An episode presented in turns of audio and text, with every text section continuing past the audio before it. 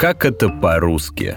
Подкаст о великом и могучем и его тонкостях. Не извиняйтесь и не скрипите сердцем. Верный смысл неправильных слов. Просить, просить прощения. Просить прощения никогда не бывает лишним. А вот извиняться не стоит. Не стоит. Ходить в аутентичные кафе мы бы вам не советовали. А вот в необычные, пожалуйста. Пожалуйста, пожалуйста, пожалуйста. А сексуальный человек запросто может оказаться на обложке плейбоя. А нелицеприятный — надежным другом. В русском языке есть неправильные слова. Э, вернее, со словами все в порядке, но вот с их толкованием нередко бывают проблемы. Разбираемся с фразами и словами, которые часто понимают и трактуют неправильно. Неправильно. Запомните, апробировать не равно пробовать. Апробировать значит одобрить. Закон, технический план или назначение на должность. А вот пробовать можно суп, сорт кофе или новый вид спорта. Объясняет старший преподаватель филологического факультета РУДН Екатерина Недопекина. Екатерина это слова, которые звучат или пишутся сходно, но, тем не менее, обладают разным лексическим, иначе говоря, смысловым значением. Апробировать — это одобрять, а пробовать — это снимать пробу. То есть все-таки это слова, имеющие разные значения. Пробуем разные сорта кофе, а апробируем новый налог на кофе.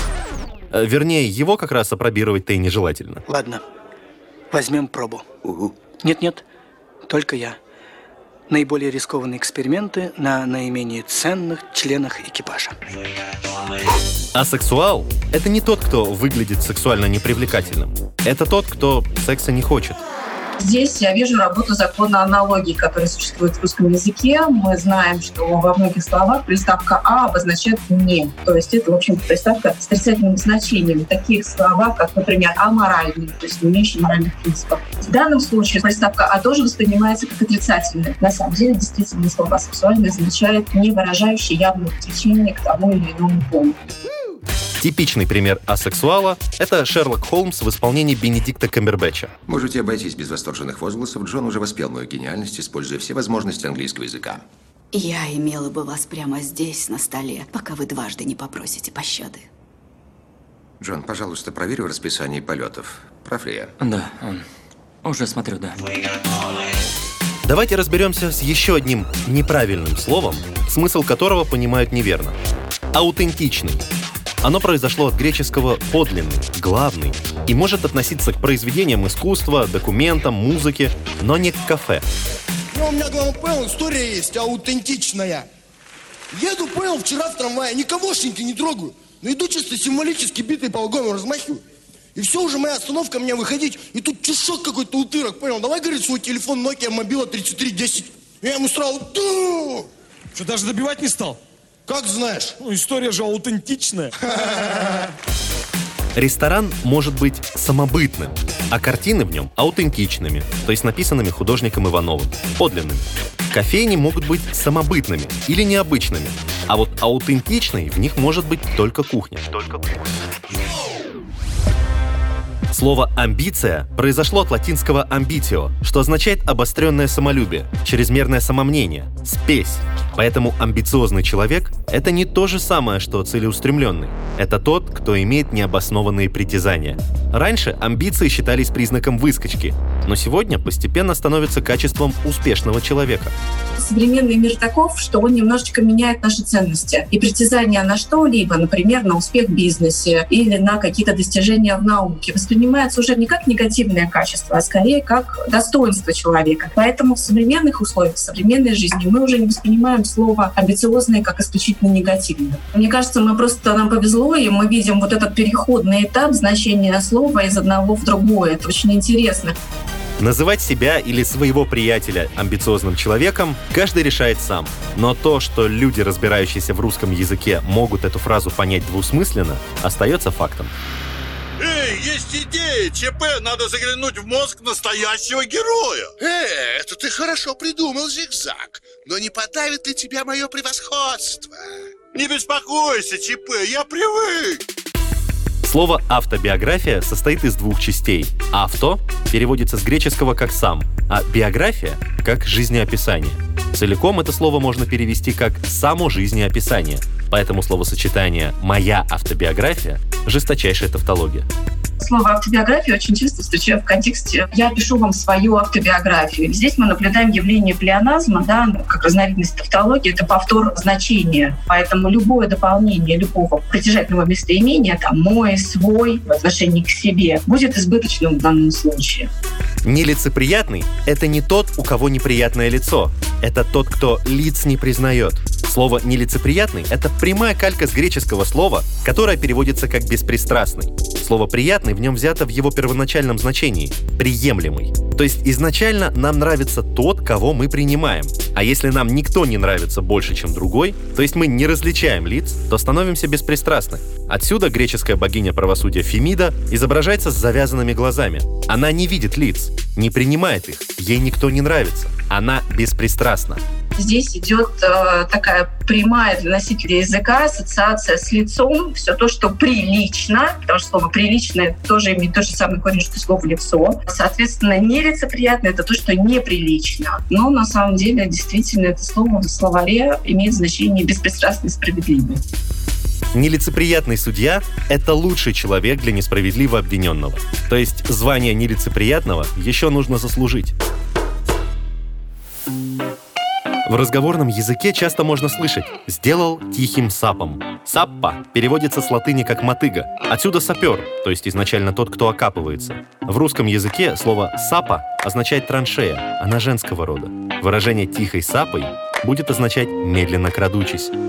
Я бы сказала, что это явление так называемой паронимической аттракции, или иначе ее называют народной этимологией, когда человек на основе своего какого-то личного опыта и какого-то своего видения языка начинает трактовать этимологию слова, его происхождение. Я думаю, что здесь слово «сап» — это как раз разговорное слово «сопение». То есть то, что делается вот так вот втихаря, может быть, шепотом, да, и нет ассоциации с первичным значением этого слова в женском роде.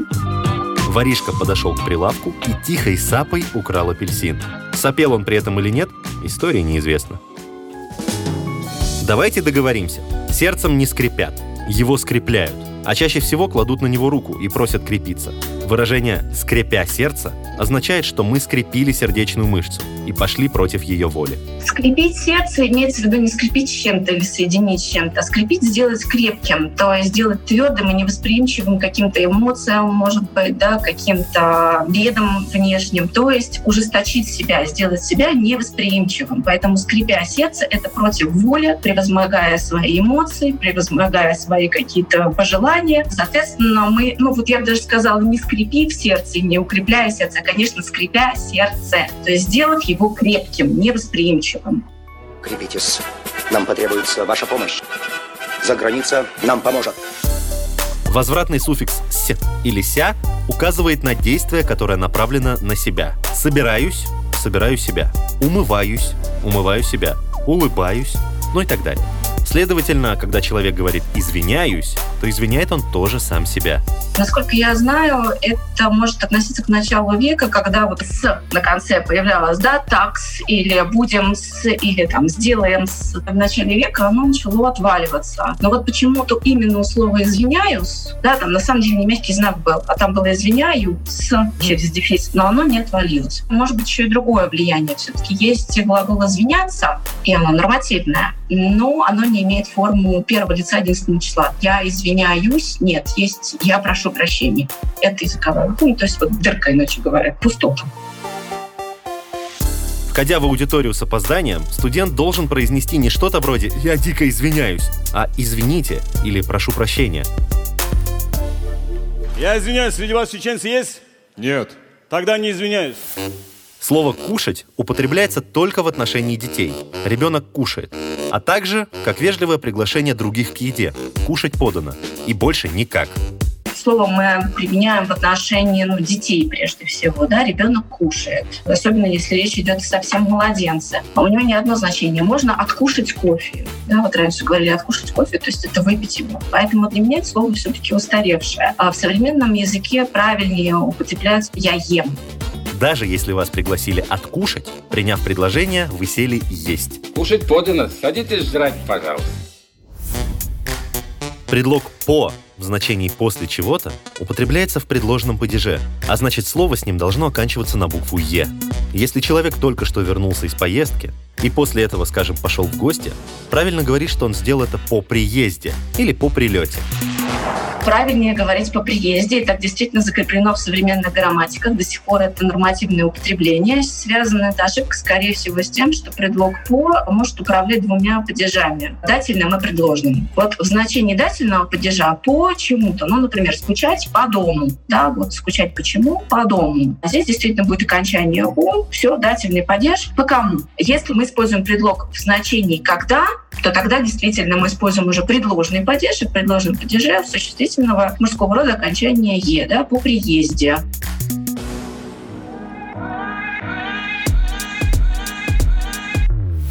Неправильных слов, тех, что по незнанию можно употребить ошибочно, довольно много. Чтобы говорить на великом и могучем правильно, нужно в самом деле им интересоваться и его изучать.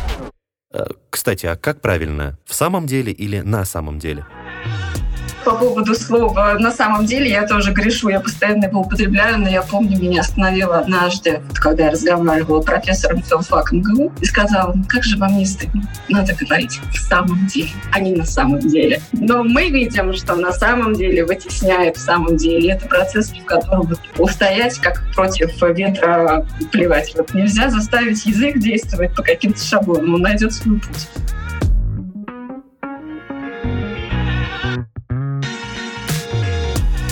Вы слушали эпизод подкаста «Как это по-русски». Автор эпизода Юлия Мирей. Голоса эпизода Игорь Кривицкий и Наталья Шашина. Звукорежиссер Андрей Темнов. Слушайте эпизоды подкаста на сайте ria.ru, в приложениях Apple Podcasts, Google Podcast, CastBox, SoundStream, а также на Яндекс.Музыке. Комментируйте и делитесь с друзьями.